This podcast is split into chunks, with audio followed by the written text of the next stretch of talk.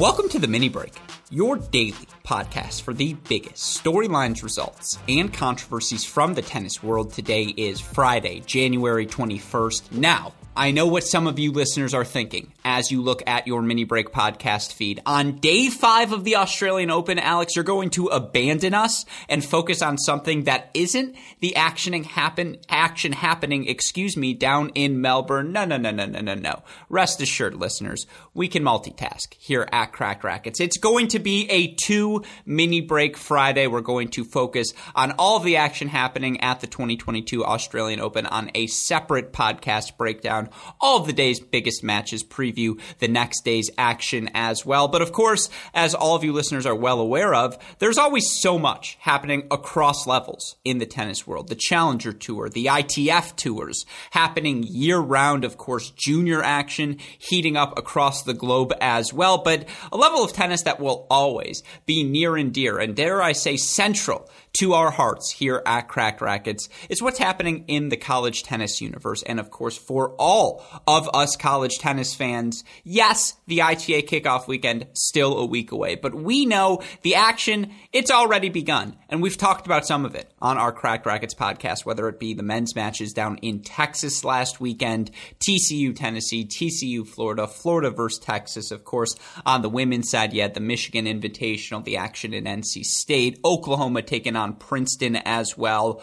Plenty of fun for us to have already enjoyed, but the action really does heat up this weekend. Plenty of college tennis teams competing for either the first time or early in this college tennis season. We've got top 25 matchups. We've got Power 5 conference foes taking on one another. It should be a fantastic week of college tennis. And to help all of you fans sift through all of the action, know what sites should I be watching? What storylines should I be monitoring throughout the course of the weekend's action? Where should I be focused before that play in Melbourne begins each and every night? We decided to discuss it on today's podcast. And if you are going to discuss college tennis, there are only so many people you'd want to bring on a podcast. I have two of those people joining me on the show here today. Let's start with by far the better of our two guests. Of course, you know him as your co-favorite writer for our website, crackedracquets.com, founder of the No Ad, No Problem blog at J Tweets Tennis on Twitter, our friend John J. Parsons. Jay,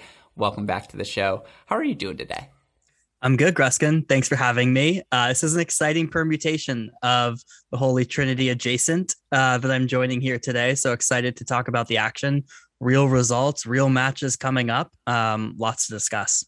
Yeah, look, it's not disrespectful to Maddie. I murdered him. It was just time for him to go. We had reached a parting of ways. You listeners will hear our Tennessee podcast. Things got particularly heated. Chris is laughing as I say that because he was on it. Maddie and I were vehemently disagreeing on the Tennessee podcast, and so I had to murder him. I'm sorry. No, of course, just Maddie uh, busy with some real world things, and so unfortunately couldn't join us tonight. It would have been a four person podcast if he could because I do want to mix things up. But now, you know, all right a little sneak behind the glass here, listeners. This is our second intro we recorded. My microphone started freaking out during the first one. In the first one, Jay made a fantastic joke about the permutations. Chris said, Well, what about the permutation without you, Alex? To which I said, Well, you wouldn't be hosting, Chris. It would absolutely be Jay. Let me just say that punchline killed in the moment. So, you know, got to work it in there subtly, but you heard him giggling, the king of giggles, and of course, the man whose website is now officially up and running website uh, Westoff. Cue that applause, please. Of course, you know him best as the forefather of the college tennis ranks formula predictions, never far from the listed UTR. One of the many dames to root for the five star getting Liberty Flames, lover of almond joys, lover of mothers, the snitch, the professor. He quotes Henry Ford. He has one shoulder. UTR under five. College baseball in the books. Post prime Greg Maddux. It's our friend Chris Halioris. Chris, hey, great shot even though it's a mini break podcast. I just, it's part of the routine when I see you. How are you doing, my friend? Uh, yeah, I feel like that's like half the mini break right there. I mean, I'm, I'm not going to be allowed on the mini breaks anymore if you keep making the intro longer. Well, you know, the good news is it's a mini break in title only. I think our listeners have learned that fact pretty quickly. You know, again, we'll go behind the glass twice here early, a couple of tangents. This is why we don't invite Chris on the show. Uh, but you, we called it the mini break because it was our first, we were going to go daily, and B, it was supposed to be like, all right, let's talk about all the day's news in 10 to 20 minutes. And you just realize, well, there's 17 events happening. And what are you going to do? One minute and be like, winners, Uchiyama, like Daniel, Vesely, Kecmanovic, next tournament, go. And it's like, that doesn't work. And so it's still the mini break, of course. And every time I hear a commentator say that he's up a mini break, I'm like, are you going to cite me? Are you going to at least plug the pod? Like, come on, it's low hanging fruit. They Yeah, never you do. trademark that. Yeah, Yeah. you coined it, huh? Yeah, I, I just got to get one of them on the show frequently enough to be like, huh. And you know, whenever I think mini break, I think Alex Gruskin because synonymous with the brand. Um, but anyways, all of that said, Chris Halioris, hello, my friend. How are you doing? I am doing great, Alex. Uh, you know, obviously, as you had mentioned, the site's back up, and that's what's keeping me busy. Uh, you know, in addition to a, a real job and everything else going on in life. But uh, yeah, what a what a time! Start of the college tennis season. Uh, you know, first couple weekends, it's it's a good time. Yeah, and you had a nephew who was my age, so you're probably tangentially aware of the reference I'm about to make. But Jay, you can attest to this. Chris switching his hat from forwards to backwards at the start of this podcast. Very Ash Ketchum Pokemon Like that's a very, you know, Ash move there from Halioris. And I have to say again, with the flow you've got, it's, I'm not saying you don't pull it off, but I, I, you are ready for business. I, always, always. I was going to make the, the the tennis appropriate. It felt like the Serena business bun. We felt like that backwards hat came on, and we were getting Ah, down to business here. yeah, any any analogies between the two of us, and I'm out. Come on. Are you No. kidding? He's the starting right fielder for the Astros with that hair. A, because it flows out the back. B, because he's a cheater. And so he'd be a perfect Astro. Uh, but no, um, with all of that said, and I do want to give you props, and we had Westoff cue the applause. You don't have to tell me about the efforts, but on behalf of all of us, and I want to give you the platform here for what we can expect. Uh, you know, myself, Jay, Maddie, coaches, players, anyone who's bothered you, me, all of us to ask you to get it up as the season starts. Thank you for all you do at College Tennis Ranks, having that week ahead schedule. I know the week behind will get going as there are more matches accumulating as well. What can we now see that the site's up and running, Chris? What do you have for all of us? And just let us know where to go as well, please. Yeah, I mean collegetennisranks.com obviously and uh and, and that's by far the biggest hit on on the site that I get uh, especially early in the season. The week ahead page everybody goes there for a consolidated view. There is no good place out there for a consolidated view. The best news that I've got for you is you know I, I got it up. Uh we've now since it's been up I've added the times. Uh you can now get back to sorting by times on on the schedules. The best news is it has historically been limited to what schools have entered and put with the ITA. We are now going to have, I mean, we're getting the information directly from the schools. We're we're going to within the next week, you will see what is, you know, there are a lot of programs. I don't know why it's west seems to be West Coast bias. Maybe that's just me because I'm East Coast bias, but they never get the dang schedules in there. So we're always missing them. I don't want to hear you, Adam Schachterly. My schedules aren't in there. And I have to tell you, we'll get your SID to put them in. Well, I'm not going to have to say that anymore because we're just, we're, you know, now we're getting them from you. So, uh, so very, very, very shortly, we will have the schedules, whether they're registered with the ITA or not. Uh, and it'll be one good consolidated place to be able to look for all schedules across the board. Uh, that's probably the biggest thing that, uh, that you know that that's an enhancement over previous years. Other than that, yeah, everything's back up and running, and uh, and I appreciate all the messages from the coaches, the uh, you know the fans, the Gruskins, everybody hit me up. You know, I could, I've probably got you know 30, 40 messages in the last week. Hey, are you ever going to get the week ahead back running again? Uh, and so yeah, it was time, and and it's and it's up and going.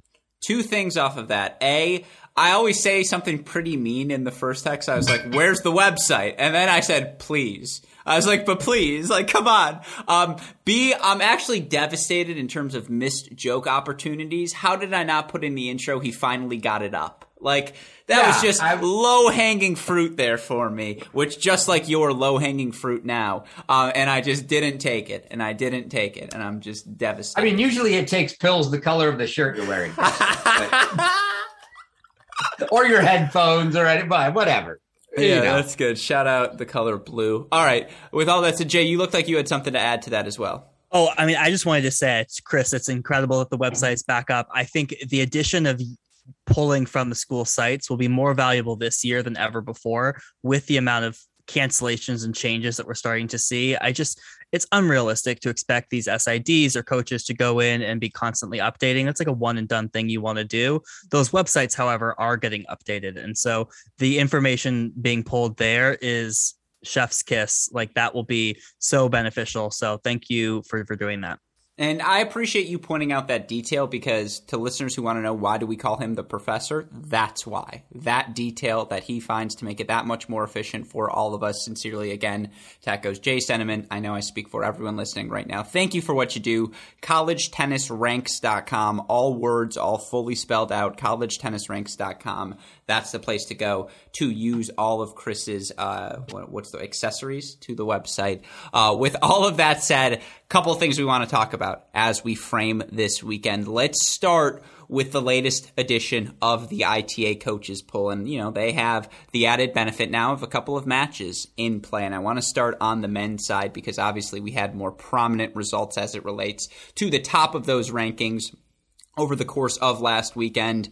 I think deservedly so for Tennessee, and we talked about it on a couple of shows. You know, it's going to be on the number one uh, college contenders episode for the women. For Pepperdine, it's going to be on the number two for the men. But for Tennessee to go in without Vic now, without Prada, uh, and go knock off uh, TCU on the road, coming off of a win over Florida, four three. They dropped the doubles point in that match as well. Still win the match. They've earned that number one ranking. Now it is worth noting, twelve voters it seems like in this coaches poll, eight vote for Tennessee Two still for Florida, two for Baylor. You look right now, Baylor number two in the country. They have Florida and TCU tied for three. Of course, Florida stays up there on the back of that win over Texas, who moves to five. Ohio State six. Virginia now tied with Georgia at seven. USC nine. Wake Forest 10. Of course, they were nine and 10 in the original poll of this 2022 calendar year as well. Not too much movement. I don't know if there was any movement actually near the bottom of these rankings in this poll. Start with you, Chris. You're the rankings guru. Your reaction to this, uh, the the changes at the top of the men's rankings. I, I mean, look, I don't want to go on too terribly big a rant, but I mean, you know, hey, I don't. This is the first full pod I've done with Jay. It's got to be a little bit spicy, and right? You weren't. I, I feel bad because again, go listen to the Tennessee pod. It was a good one. It was a lot of me and Matt. Like it was a yeah. lot. I told Chris at the end, I was like, "Hey, man." I'm sorry. I was like, I think I feel like we didn't let you talk enough. Like, I, that's my bad. That, that was a bad hosting job. I mean, I was a little bleep blocked in there, you know. Uh, so, but uh, yeah, look, let's be honest. And I would tell every single one of the coaches that voted inappropriately, as I will call it, you screwed up. Okay. I know it's not your job, but come on. I'm the SEC guy. I'm SEC biased. And in no way, shape, or form after week one can you possibly vote Florida in front of TCU. It's just not possible. For all of you coaches that did it, you screwed up. Go back and redo your ballots, whatever. Uh, you know, I know there's 12 of you. I'm not going to call you out by name. You can go look it up on the ITA site if you're that inclined. But but yeah, you it's just it's it's poor poor job by you. Sorry, but TCU deserves to be ahead of Florida for beating them uh, after this week. Yes, they lost to Tennessee. Okay, so what? You put Tennessee in front of TCU, but you put TCU in Florida. Not that hard. Now figure out where you slide Texas and and Baylor in. Texas lost to Florida. Texas goes behind Florida. The only question is where do you slide Baylor in? I don't understand what the difficulty was. How we end up with Florida tied with TCU and Florida still getting two first place votes. I mean, unless it's Bryan Shelton, and I'll tell Bryan to his face, I love him, love you, Bryan. But if you voted yourself number one, but uh, he's not even in the voting poll, so it doesn't matter. But uh, it's ridiculous. That's not possible. So uh, beyond that, yeah, I mean, it's it's directionally it's directionally correct. Obviously, it's got a few discrepancies with what we vote. Uh, but you know, it's not uh, beyond the the Florida TCU discrepancy. After that, uh, not any not any monstrous issues, if you will, other than we're still really underselling Stanford as a coach's poll. I mean that their Stanford is way, way, way too low. We as a as a Cracked Racquets group have voted Arizona higher based off what they did last year. But I can see I can see the argument for still putting them down at, at 14 uh, in the co- if you want to. I mean, you look at them on paper, the players maybe as individuals don't add up as you know they're they're in the right area in the coaches poll for based on on the players resumes if you will. But i think that as a team they they're just really really good.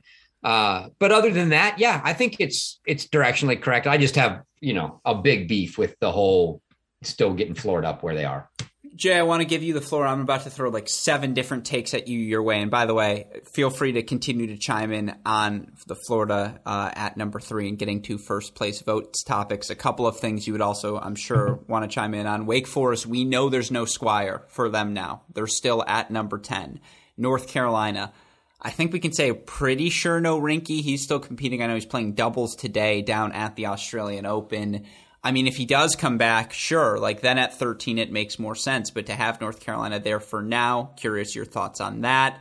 Would I have punished my Wolverines after that match against Virginia Tech? Maybe. Like they probably moved down my poll when I submit to the USTA poll when it starts at the beginning of February, barring them having a really nice kickoff weekend against Wake Forest. But I mean, so just to add to the number, because that is the big takeaway, obviously, Florida getting two first place votes. Again, 12 votes, couple of things. A, to the two people who watched this weekend's action and were like, yeah, but I still lean Baylor. Shout out to them. Cause like that's confidence in your convictions. And I have no problem disagreeing with someone who has the confidence in their convictions. You can uh, be amenable and disagree. Shout out to those two who are like, eh, I still got Baylor. Um, but they like switched to Baylor though.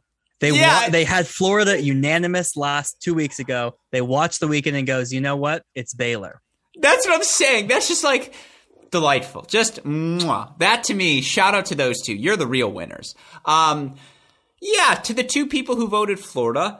I mean, Matt Stakoyak, again, on this now infamous Tennessee podcast, made the case that he actually feels better about this Florida team with these results coming out of him than he did heading into the season. And part of that's a byproduct of what he thought about Tennessee, but part of that's also a byproduct of the fact that, you know, again, Riffice, Shelton, and Vale go two and four on the weekend, and the team manages to go one and one. That likely won't be the case in May. They lose doubles in the first point, win it in the second match. Hopefully, that's a sign of a trend from last season to this season moving forward.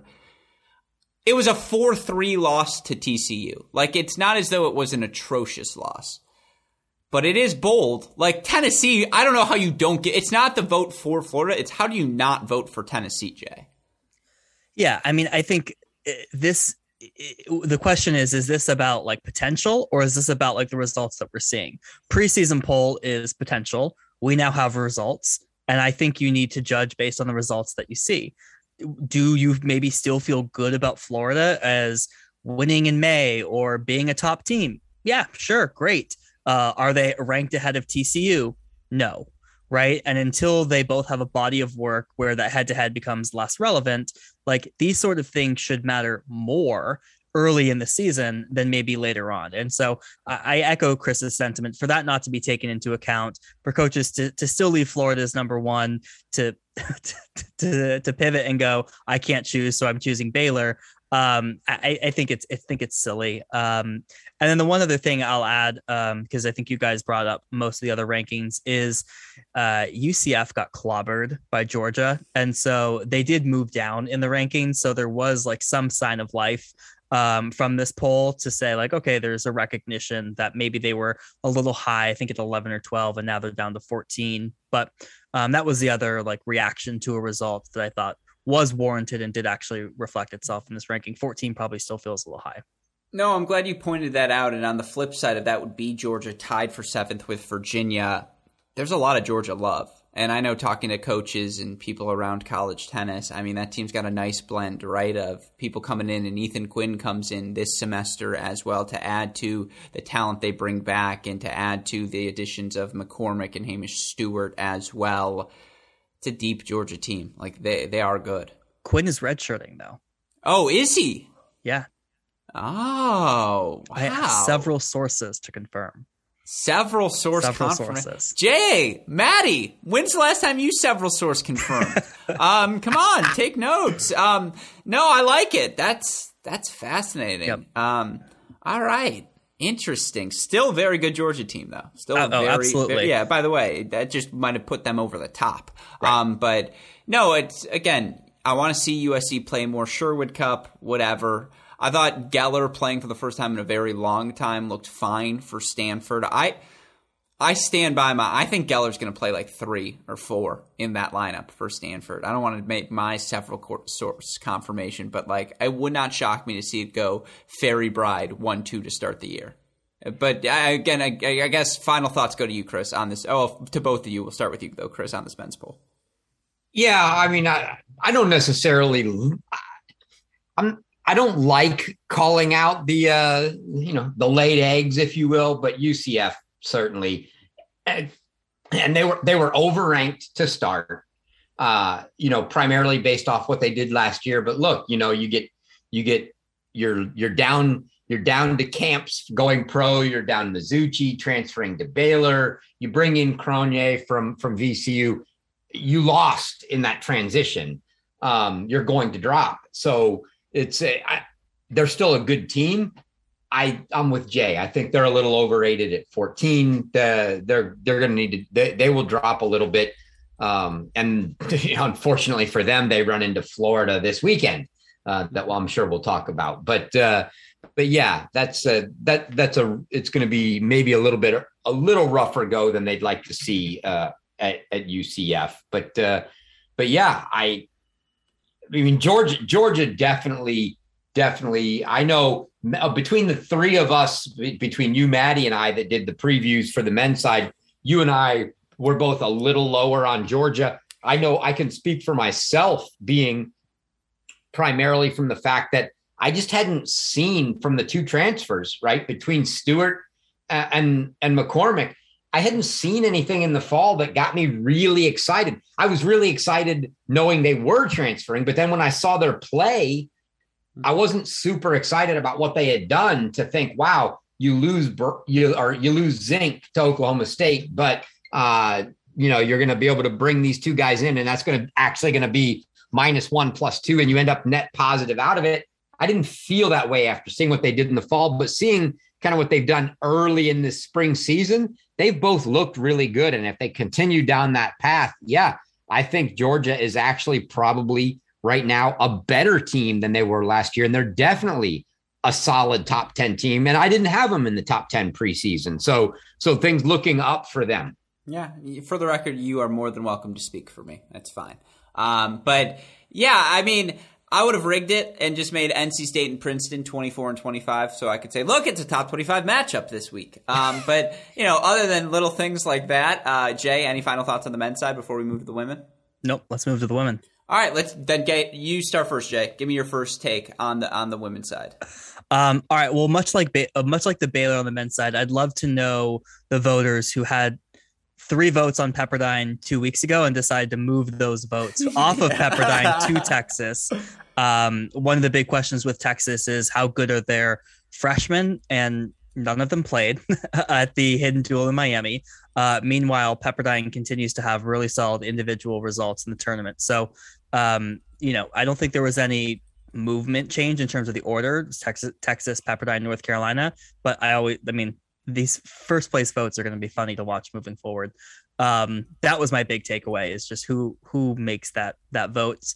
Uh, we didn't have as many dual matches on the women's side, so there really wasn't much fluctuation in these rankings um, at all, really.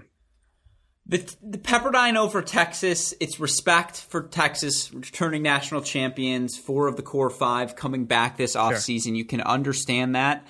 but like if you, you'll listen to our Pepperdine podcast, I think we disagree. Shout out to the school that's like, you know, uh, North Carolina is still number one. Like I, I, would like to hear the reasoning for why they have them at number one. It is interesting to see again NC State, Cal, their late additions very much reflected in this top ten poll, and we talked about that before. But you know now we've got a top ten matchup uh, this weekend with Pepperdine taking on Cal, and that's something we'll talk about in a little bit as well. It's nice to see Oklahoma rewarded for their win over Princeton. I believe they moved up a bit into that top 20, number 18 here uh, when this poll came out. I think they were rewarded. Did this come out before it, after it? Maybe I'm a little off here. I feel like it came out right after it. Anyway, Jay's giving me a face, is why I bring this up. Listeners. Well, uh, they were, uh, they didn't move, right? They moved up one spot. Like they were 19 prior, they're 18 now. Yeah, but that said, like again, I think there's a pretty. I mean, Florida State we, we can talk about, um, but you know, Michigan, Texas A&M, Georgia Tech, eh, maybe. Um, but like the teams above them are still very, very good. I don't know if we're ready to consider Oklahoma in that top 16 caliber quite yet. That said, that they continue to inch closer and hold, I think, a, a reaffirmation of that. And the fact that Princeton held despite the loss, I think also a reaffirmation of how talented that team may be. Chris, thoughts?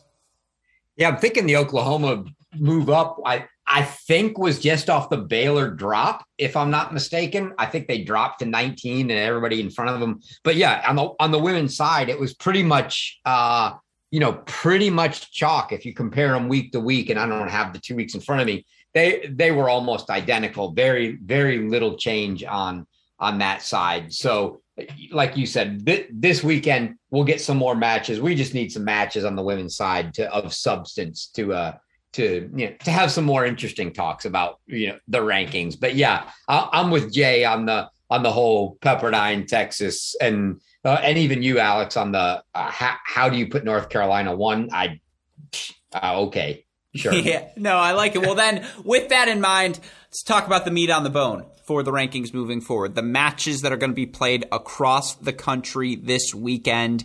Let's, you know what? I, i'm not even going to pick the start. Jay, you can talk about a match maybe that happened this week already. You can talk about what you wrote about on the No Ad No blo- uh, No Problem blog, which of course readers should go, uh, listeners should go read. There it is. That's the phrasing because of course you have already written about your matches of the week.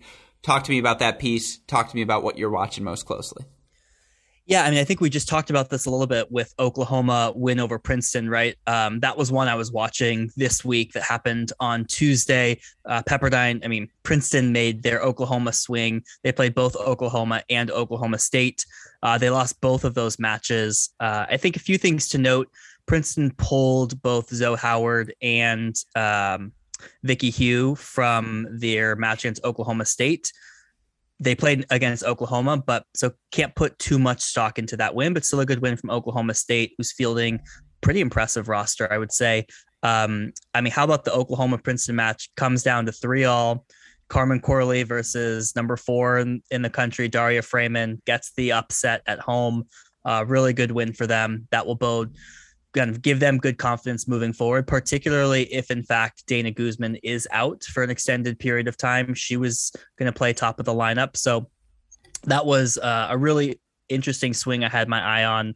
Um, and it was good to see kind of the Oklahoma teams prevail there. Well, you talk about Corley. She had a really good uh, season last year. One of those, again, less heralded top performances because Oklahoma was good. They weren't exceptional last year the way they have the chance to be in the mix for hosting a regional at the NCAA this season. That Durham regional, Duke, Oklahoma, Furman, Nebraska, it's fascinating because the Blue Devils, again, we talked about their performance at the Michigan Invitational on our Pepperdine podcast, but – they weren't exceptional. Like, you know, Chloe Beck suffered a loss that weekend, and, you know, that team was so reliant on their top three last season. Will they be reliant again on that Chen, Drummy, Beck trio this year? Oklahoma's got a top three, and in particular, you know, a number one in Corley, who you feel they feel pretty good about their top three. They feel pretty good even with the injury to Guzman about all of these flights, and so in particular, though, back of the lineup, four, five, six for Oklahoma against an unproven Duke team it's that kickoff that region got a lot more interesting. It did. And I would actually say Oklahoma's strength is at four, five, and six over their one, two, and three, which can compete, sure. particularly with Guzman scheduled to be in the lineup? That was kind of my big question of how does Princeton's depth compare against Oklahoma?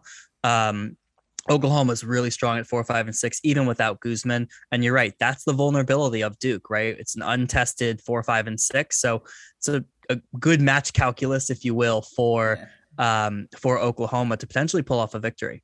I should have said I meant experience. They are very experienced at the top of the lineup, so they yep. won't feel at a deficit up there. But you're right; it's that depth against an unproven Duke team, and so that was a big win from Oklahoma. But all right, with that in mind, though, talk to me about the week ahead. What are you watching most closely for, Jay? Well, so you can read about it on the blog. Um, so the two matches that I chose, and I'll explain it because we just have a, especially on the women's side, this weekend is really um, an all-star weekend. Uh, on the women's side, I picked NC State playing Ohio State. So there's a good kind of southeastern matches. So can I just ask why'd you pick that over Duke? Because Ohio State's at Duke as well. Ohio State's at Duke as well. So there are a few reasons, and you can read about yeah. these on the blog. Um, but it ultimately came down to I'm going to try and showcase as many teams as I can on the matches of the week. And when I think about a team like Duke, Pepperdine, UNC Georgia. There think there are going to be a lot of matches of the week that they're participating in. Um, so a non-conference match between NC State and Ohio State was interesting to me, and I have a lot of questions about both of those teams. Yes, right there it is. Yep, and so right, like what's in this isn't just hey this these are the top matches of the week. This is these are the intriguing ones, right? That will tell. Uh, I have questions on that will tell us a lot, and both of these teams are, are, are ripe with questions. Yeah. Now let's be clear. I mean, Cal Pepperdine. Oh, Georgia, North Carolina. You'll get there. Like that's the thing. I mean, those are really good. I'm guaranteed to get there with Cal Pepperdine because they have another match already scheduled.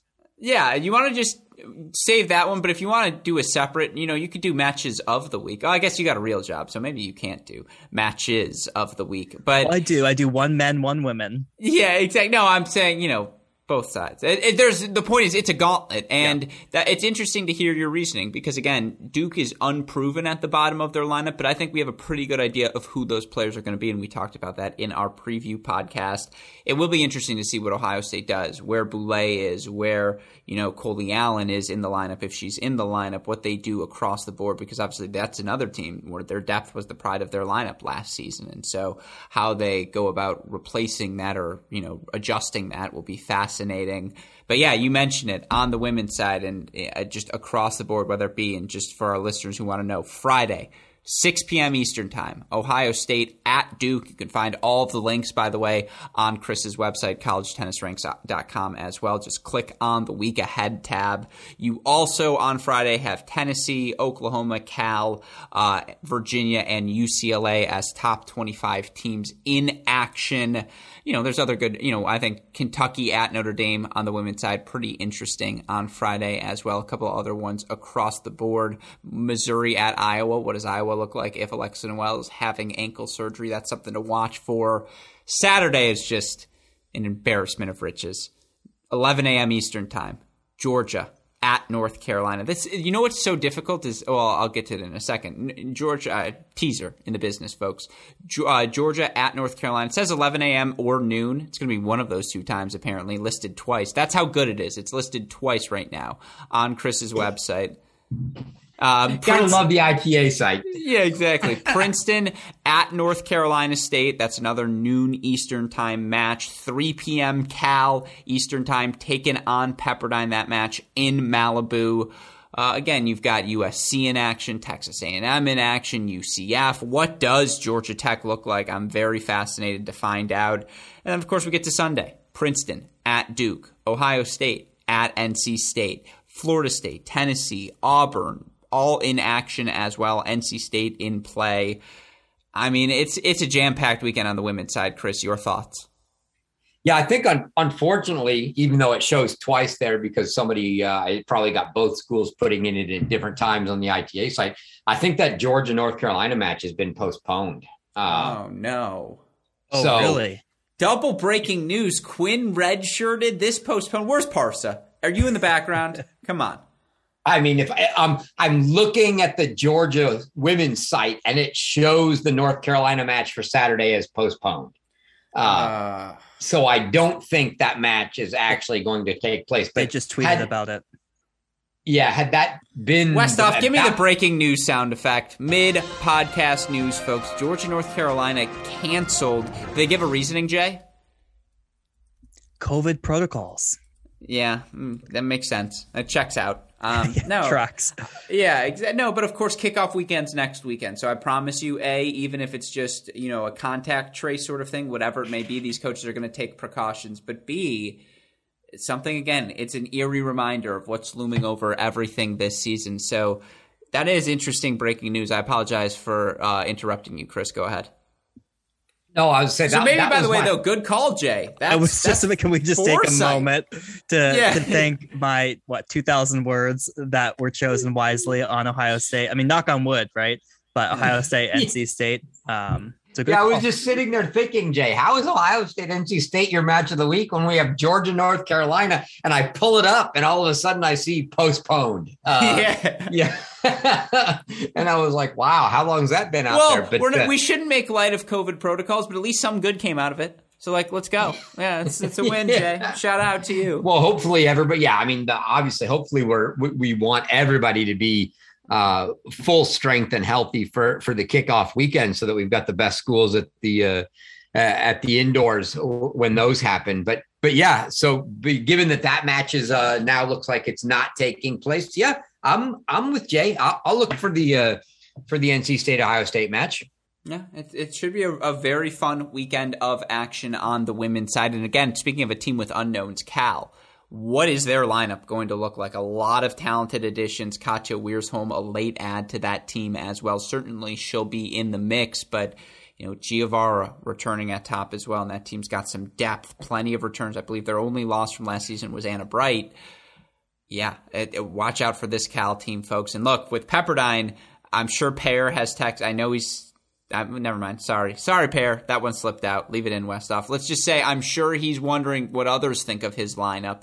Um, you know, it's an unknown. What I'm I'm sure they would be. I'm sure he'll be like Chris. You pick. You know what? You tell me because you want to play Flores at one or six. Like it doesn't matter to me. Where where should Brodus go? Three, four? Like all right, Zaar's at one. Fine, it works for me. Like again, a lot of options for Pepperdine. I just want to see the choice. You know, now they're forced to make a choice, yep. and so I'm very very excited to see what that decision is. With that in mind, let's flip gears. Talk about the men. Chris, start with you. Give me the matches you're watching most closely this week. I mean, it has to be the combination of, you know, of which there's they play each other as well of the, the Arizona and Pepperdine weekends, if you will, right? I mean, Arizona's got Texas and Pepperdine. Pepperdine's got Stanford and Arizona. Those, you know, those matches to me are uh, are the big ones for the weekend. I will I'll give a couple shout outs for some some outsider matches. I don't expect much from the UCF Florida match, okay? UCF maybe they're going to jump up and surprise us. I don't expect it. The one I'm really a little more interested to see how it goes is Harvard. Harvard at Virginia. We saw Virginia today. Virginia looked great. They played Liberty Liberty, no slouch. Okay. I mean, they finished 39 last year. They've got some good players. I didn't expect more than one or two really competitive matches in there. They got a good three setter at the top of the lineup, but Virginia looked good. Bar, you know, I I was I was expecting a grind in that bar match. Bar looked really good to me. Never really challenged. I, that I was watching him specifically to see kind of you know a what kind of shape is he in. Was hoping to get pushed a little to see if he had it, but it was almost like he was sort of toying with Rafa and like, hey, when I need it, I'll I'll hit it. And other than that, I'm just to make you hit a lot of balls. Um, and and he had the shape to do it. So so Virginia looked really good to me. Harvard is that team that you know obviously nobody saw any Ivy League last year. They're they're more so than Columbia, which is usually the, the the top, you know, in the past recent years, the top touted Ivy League team.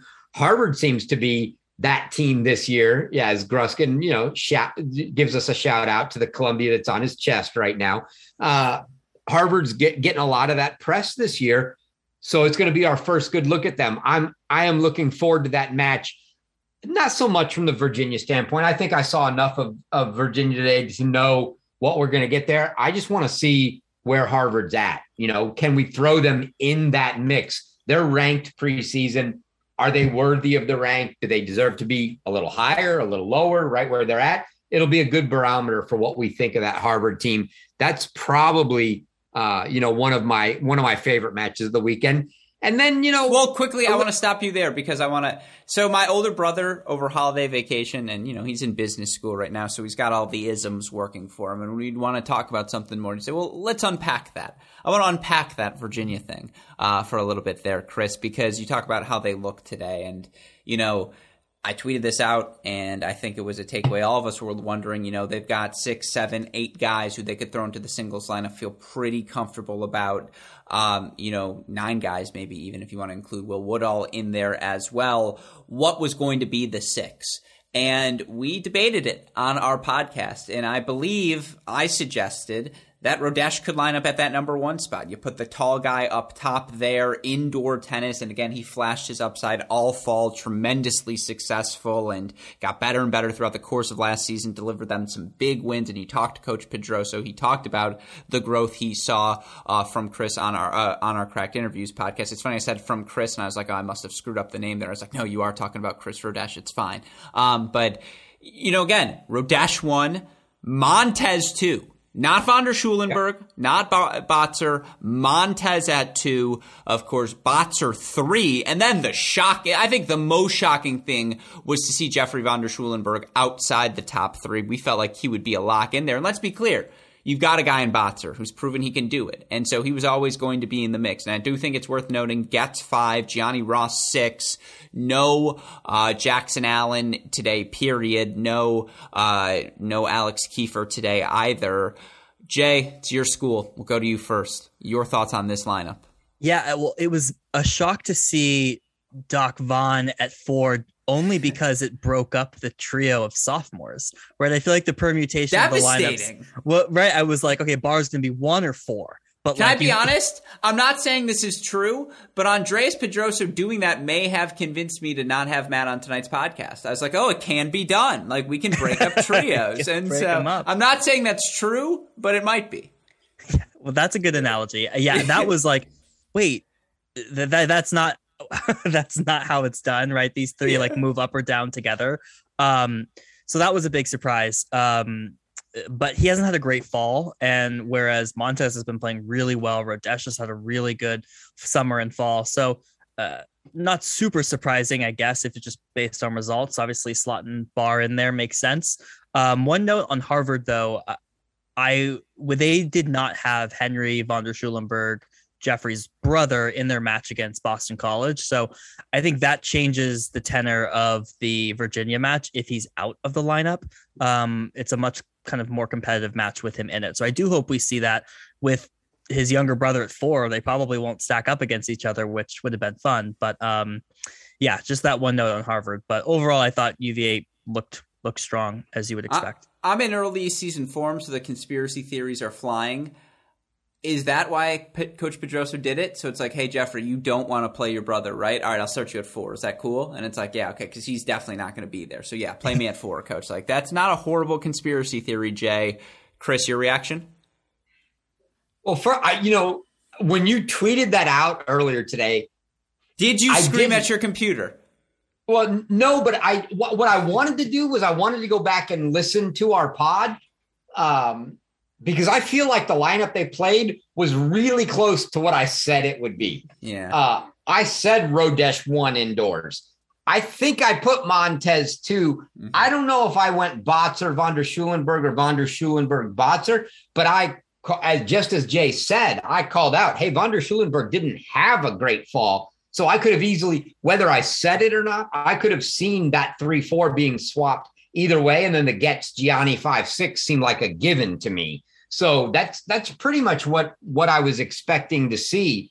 Um, and I think, you know, I think when they play, obviously some of some teams that they kind of know going in they're going to win. We're going to see Jack, you know, Jackson Allen and Alex Kiefer and others are definitely going to get some PT. but you know, no, there's no sense in taking a, a needless chance your first match of the year, not knowing what your guys are going to bring or what the other guys are going to bring. You're going to play the lineup that you think gives you the best chance to win. So, yeah, I think that was kind of what I expected to see uh, out of UVA. Yeah, no, one of my favorite lines of the coaching interview series is when I was asking Coach Pedroso about his team, and I asked him about Iñaki, and he goes, "Well, he's just so Spanish." And I was saying, he said it in a lot. I was like, "That's a great," and it's like, again, from a game style perspective, six feet behind the baseline, right, and just tracking everything down. Do you want that at two, or do you want that at four? And to see that choice be, well, for now, he should be at two. That's how well he's playing. Certainly had a great Charlottesville Challenger, as we discussed in our podcast about Virginia, but as you mentioned, that is just one of the many fascinating matches, fascinating lineup decisions to monitor over the course of the weekend. And yeah, as you mentioned, let's just run through the schedule quickly. Friday, Texas at Arizona. Texas looking to bounce back. Will Waldy be in the lineup? Will Spizzirri be in the lineup? He played against Florida. That's a home match, kickoff of the year. I'm sure he looked at Bruce Berque and said, I am playing. Like, this isn't a question. And he grinded out the victory against Riffice. Now, it's probably going to be Strom against Arizona. That's another grind for Spizzirri couldn't really hit backhand. Fascinating match there. Boy, would it help the the Wildcats to get an early win over a Texas team that's going to see Baylor, see TCU a bunch. That would be great for Arizona moving forward. At home, first match of the season, seriously, for the Wildcats. Come on now that's a very, very fun one. Of course, top 25 teams in action. Harvard taking on number one preseason team Virginia Tech. Uh, Ole Miss taking on Oklahoma State. Do you guys like how I slipped that in there? No one? No reaction to my Virginia Tech? Chris, like I've heard it so many days now. Um, no, Oklahoma State versus Ole Miss is fascinating because what does Oklahoma State look like? And so, yeah. Oh, really? Yeah. Oh, man. Sorry. Sorry, everyone. Um, yeah, well, but we but we did get a look at Oklahoma State, right? They played Arkansas. Arkansas beat them five two. Uh, I, I, think I think that was the final, if I'm not mistaken. Uh, a good win for for an Arkansas team. Uh, honestly, was expecting probably a little more challenge uh, from Oklahoma State. Granted, it's I mean it feels like a completely hundred percent brand. It's almost like a startup team, right? Like startup. it's like a dot. It's a dot com. They should just be Oklahoma State dot com or something. It's a startup, but uh, but yeah, that's uh, I I think I expect a little more. Arkansas did what they needed to do, and they and they took it to them. See, you call them a startup team on the streets. They're called Baylor's B team. Um, don't worry, Westoff's crack. Westoff is one thousand percent quacking that joke. I swear to God, Westoff, if I hear anything from the people that you didn't quack that out, I'm going to be upset because that was very mean. um, all right, yeah, no, that's Friday, and of course, top ten teams in uh, twenty five teams, excuse me, USC doubleheader, Kentucky. What lineup choices are they making? Fascinated to find out. South Carolina playing twice as well. Michigan also in action. Some interesting, you know, we always get yelled at uh, about talking, you know, the Power Five focus. I would say, and this is Power Five adjacent, but, you know, Cornell in action. All of these Ivy League teams that we haven't seen compete in a season and a half. I'm fascinated to see what they all look like. San Diego, UC Irvine. Let's see if San Diego's ap- able to capitalize on what was certainly a, a huge fall uh, for their program. You know, those are all interesting ones. And then we move on to Saturday, as Chris referred to. UCF at Florida, Ohio State at Illinois, where your boy will be back on the call for that match. That one I was also worried was going to get canceled. In the end, they're going to play it. Now, I do think there may be some absences, but we play ball, folks. Ohio State at Illinois, noon Eastern time on Saturday. Yeah, I'm excited for that matchup. Of course, you've got Kentucky in a doubleheader action uh, on Saturday as well. Oklahoma uh, playing that day. Also, plenty of fun. Also, you know, non top 25 action in the works. I'll let Chris J get to that in a second. Sunday, want to run through final one. Tennessee back in action. They're at home against Tennessee Tech. You've got Texas at Arizona State, the aforementioned Harvard at Virginia, USC, South Carolina, Mississippi State. Mississippi State at Middle Tennessee State. I know that's one Chris has his eye on for sure. Doubleheader for Oklahoma that day as well. I do want to mention the Tuesday Wake Forest at Tennessee. We may podcast again before that matchup, but you know, again, so many questions about this Wake Forest team. They're going to be interesting to see what they choose to do against Tennessee. All of those matches in mind. I know that's a lot for you listeners to process. A reminder, you can find them all listed out collegetennisranks.com week ahead tab. Jay, your thoughts on everything? Well, uh, on the Tennessee Wake Forest match, you can read more about those questions on my blog. Um, they were originally a weekend match. They got moved to Tuesday. So I'm glad they're still playing and still kind of within the, the week threshold. Um, but yeah, we saw a Karamov in action for the first time after five matches at Wake Forest. So he comes in, top 500 ATP guy, many years on the tour. Um, so is that a replacement for Squire? Does he play one? Uh, that will be really interesting to see for that Wake team. I think it's a sneaky good match. Uh, Wake obviously every year has a ton of depth. If Tennessee rolls out the same lineup, do we see the same sort of performances from Angel Diaz uh, and Can- uh, Conor Gannon? That's a question. So I think that's a sneaky good one. Uh, I plan on being live in person tomorrow at the Stanford Pepperdine match. Um, so that should be good. I have that on upset alert given just the questions that we have about Stanford. Axel Geller playing his first match uh, at the Sherwood Cup. Pepperdine's looked really good this fall. Five guys in the top 100. They can certainly play. So that's another interesting one. Um, well, I'm glad you bring that up because I'm sure. Well, I don't. I'm not sure he's listening, but it may be brought to his attention that I did not mention the Pepperdine weekend at Stanford on Friday, Arizona home on Sunday. That's because they're not on the website yet, Chris. This is your fault. It's entirely your fault. And I know I just wanted to bring that up as a joke, of course. I know they're getting on the website momentarily. And again, collegetennisranks.com week ahead tab. That's called the built in promo there for you, Chris. That is a fascinating weekend. I think this Pepperdine team's really good, Chris. I think, again, that Rogers had the fall that he did, that he looks like a uh, not. I want viable is too rude to say, but that he looks like he can be a successful option in the top two with him and De Jong, and then all of the options they have moving down the lineup three through six. This team will scrap. Like this team is in the mix for a top 16 seed come NCAAs. Yeah, I mean, definitely they they've added some depth. They bring guys back. It's a good team. Uh, I think it's it, it's very. That's why why I said up top. You know, between Pepperdine and, and Arizona for the weekends between the two of them, I'm very excited to see what they had. I, and I will say, you brought up an interesting match that probably you know if if you're looking for those, hey, what are the not major top 25 schools that I give I me the rundown. I was going to say on those. And by the way the, the final thought i would have pepperdine if they can win one of these matches arizona or stanford boy would that help their top 16 case particularly a win like over arizona who you feel like immensely. That, yeah i mean they yeah. need frankly because of what they have conference in the conference and the the limited opportunities they have they need to win one of those well, if they want to be. Let me ask you this: If they go one and two, because I want just to finish the Pepperdine thought, and then the floor is yours. I want you to tell me about the the less heralded matches of the weekend, but are still going to be fantastic. But if Pepperdine just wins one of Stanford, Arizona, or USC on the kickoff weekend, just one of them, is that enough? Like, is one and two the goal, or do they need to be two and one to really lock in that 16 seed moving forward?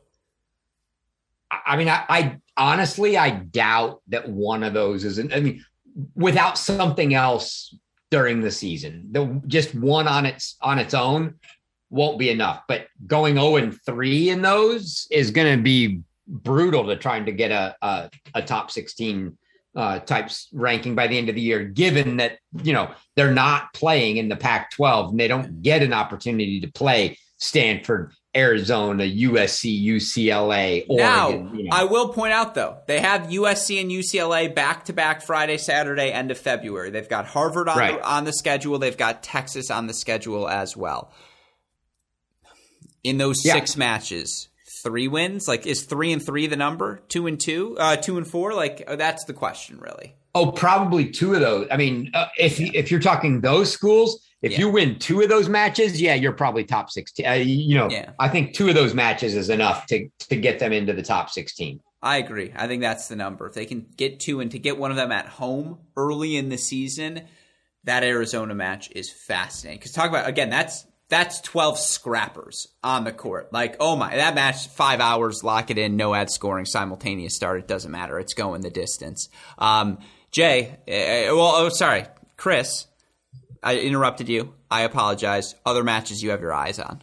Yeah, I mean, you you had called a couple out. So one of the ones I think that's really interesting, that's probably not getting very little press because neither team is ranked, is going to be the UC Irvine San Diego match. Right, San Diego is a really good team, uh, bringing back some some good guys, and UC Irvine is a team that I you know I talked about a little earlier uh, over the I don't somewhere over the winter break that got a couple transfers in Emmanuel Costa from Oregon and Ricardo Roberto from Alabama that, you know, that makes them a dangerous team. So seeing uh, that UC Irvine team with San Diego, it's it's it's interesting at a minimum.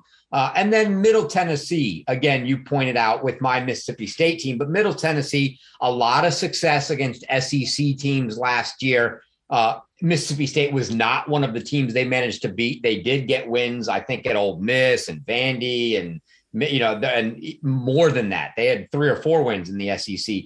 That that's a very interesting matchup uh, this weekend as well, with Middle Tennessee uh, taking on Mississippi State. Can I throw a couple more at you? You tell me interesting or not, Chris. Sure. Memphis at Notre Dame.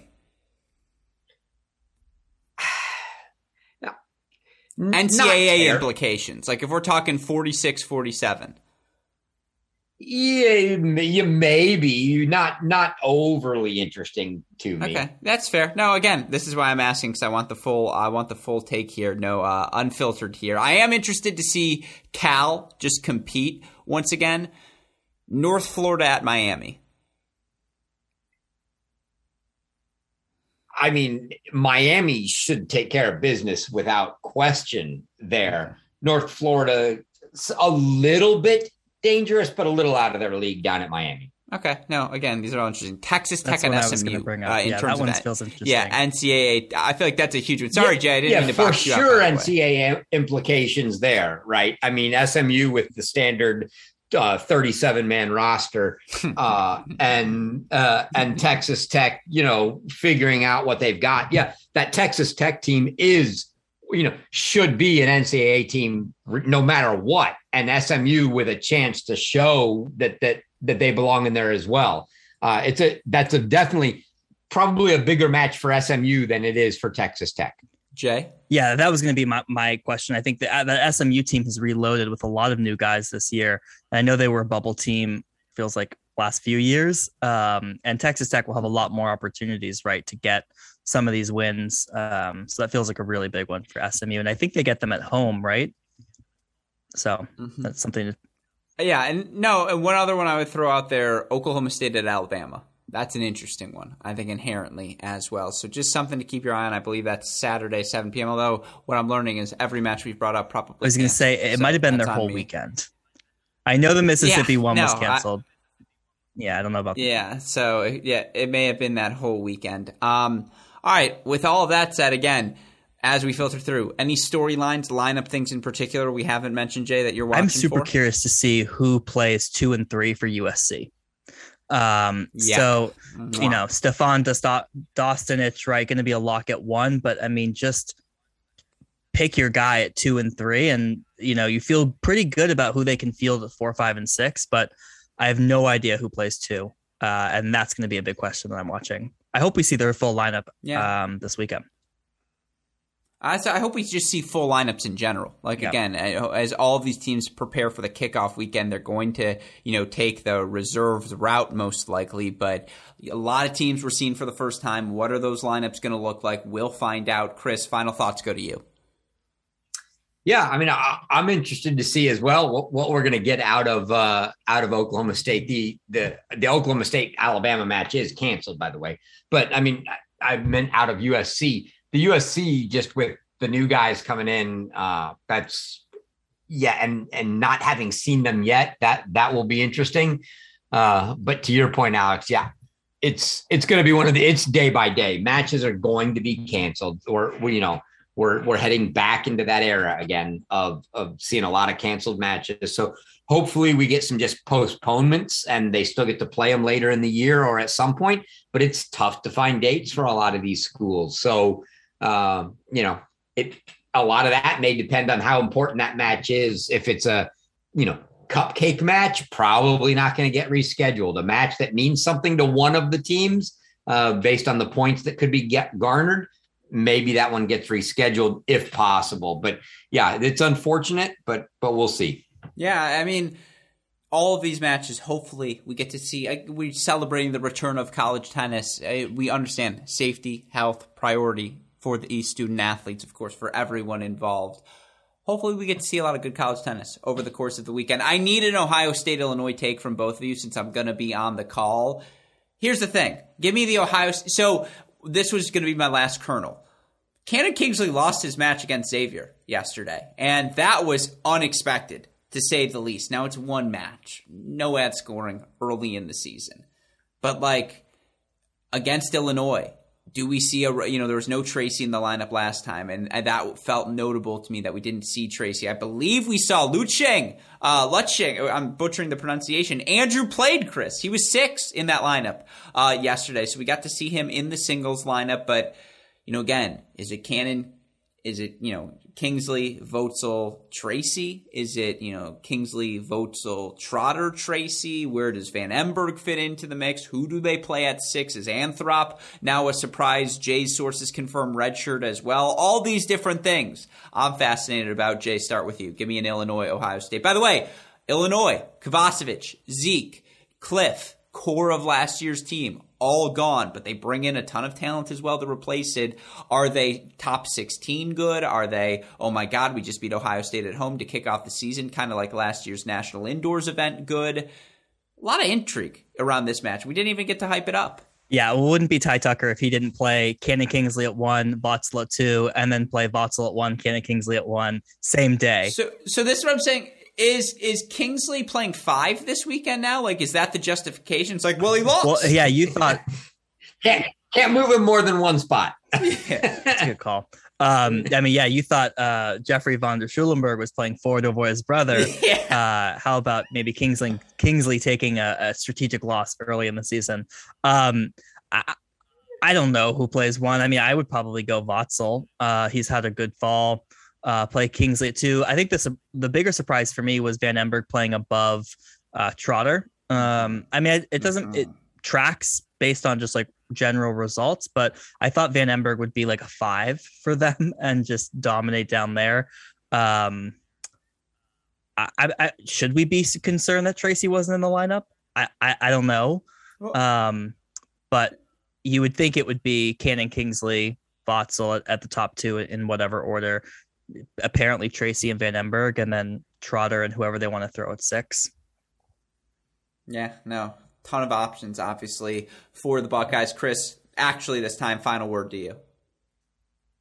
Yeah, I don't know. I mean, first of all, all I have to say is, hey, losing to a 12 3 is not going to help Cannon Kingsley's UTR. uh, so, uh, but uh, yeah, I, I don't know. I'm not surprised. I'm not overly surprised to see Van Emberg play in three. I mean, the kid, he's he's not a grinder that you want to throw down at four or five. I mean, he hits big.